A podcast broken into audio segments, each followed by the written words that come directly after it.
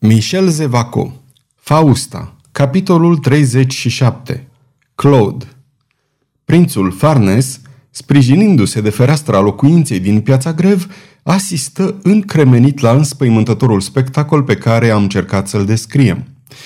Violeta fusese salvată. Violeta dispăruse, răpită în galop de salvatorii ei. Acești salvatori fuseseră recunoscuți de Farnes. Erau aceiași oameni cu care vorbise în pavilionul mănăstirii Montmartre, atunci când rafinata și perversa diplomație a Faustei îl pusese atât de neașteptat față în față cu Saizuma, Lenore de Montagu, pe care o crezuse moartă. Când Farnes văzu că fiica sa fusese salvată, dădu un adânc și înnăbușit geamăt de bucurie supraomenească și, pentru prima dată după 16 ani de nenorociri prin care trecuse, Inima aceasta blestemată fu străbătută de o rază de nădejde. În mintea lui, în câteva secunde încolți un plan. Să o regăsească pe Lenor cu ajutorul celor doi salvatori care să-i o readucă pe Violeta, fica sa, și să obțină astfel iertarea trecutului întunecat. O, să o revăd pe Lenor, să le aibă pe amândouă, pe ea și pe fica lui, să sfâșie sutana aceasta de cardinal, a cărei purpură îi se părea făcută din sânge, să plece într-o țară îndepărtată, să-și regăsească fericirea și dragostea. Toate aceste închipuiri îl exaltau pe cardinal chiar în momentul când Fausta cobora de pe stradă, urlându-și durerea noi înfrângeri și când, păstrându-și totuși acel minunat sânge rece care nu o părăsea niciodată, dăduse repede două ordine – unul din aceste ordine privea locuința unde se afla Farnes. Cât despre celălalt, vom asista în curând la executarea lui.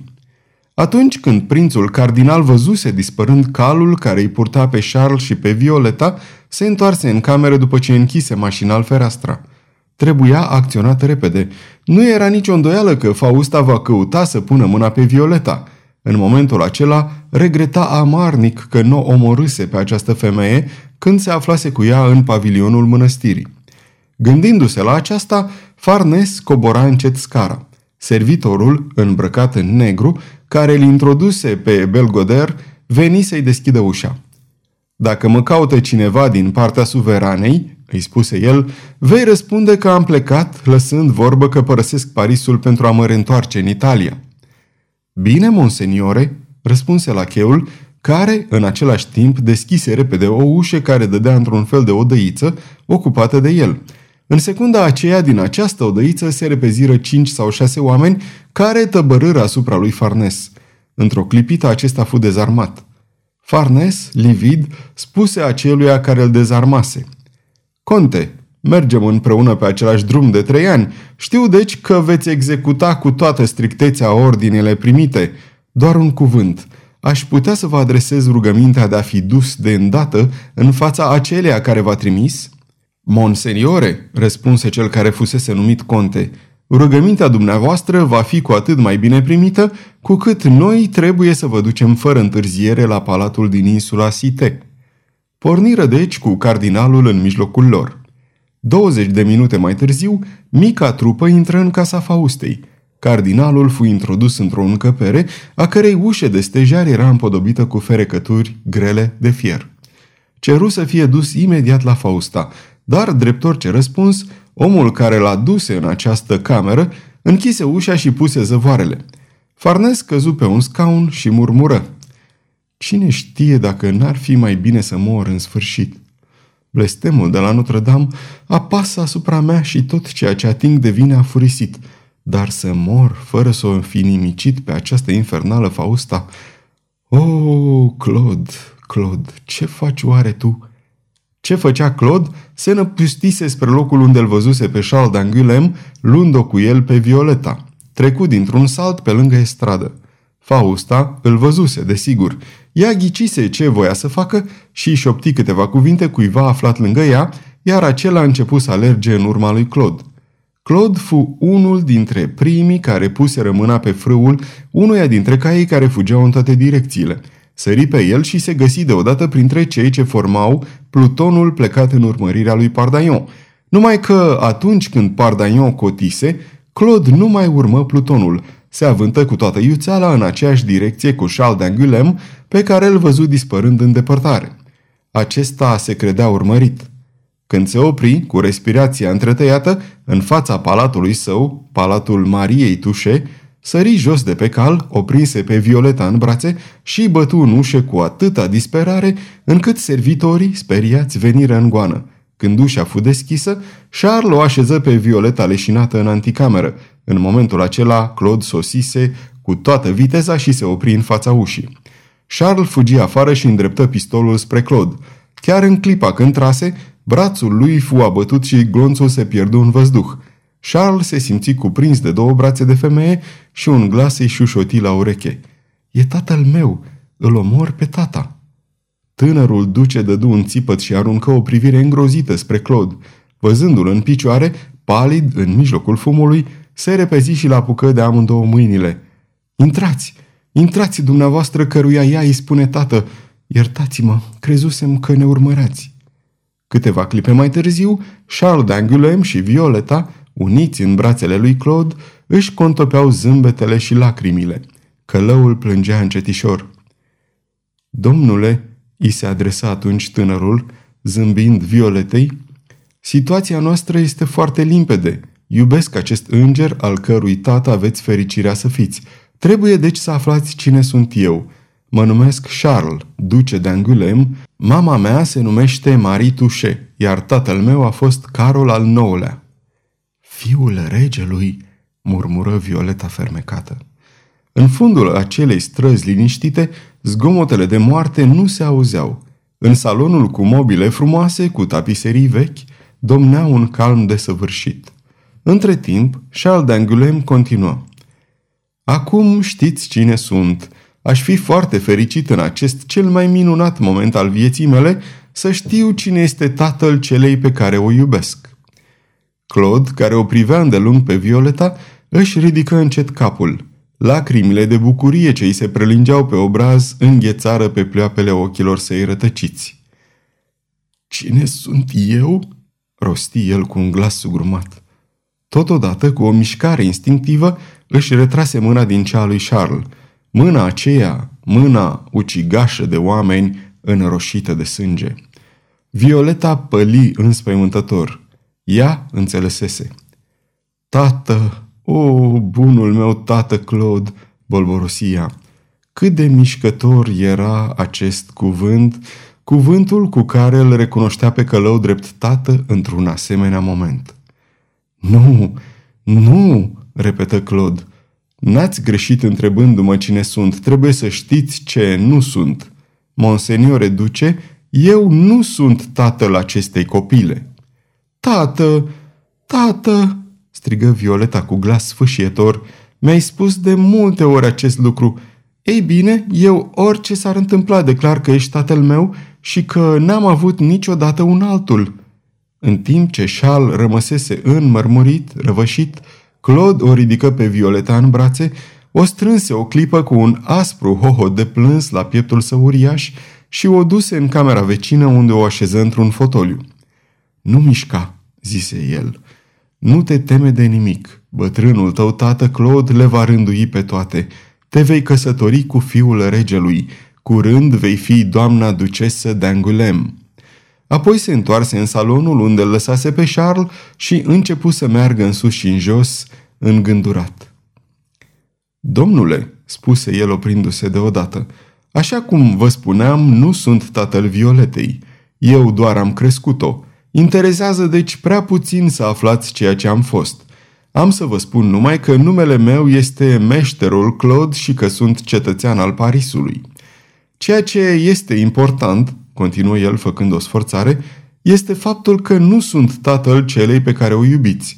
Violeta este fica monseniorului Farnes și a prea nobilei domnișoare Lenor de Montagu. Omul acela pe care l-am văzut în pavilionul mănăstirii da, el. Unde și când aș putea să-l revăd pe prințul Farnes? Știu unde să-l găsesc. Ei bine, faceți astfel ca să-l văd cât mai curând cu putință.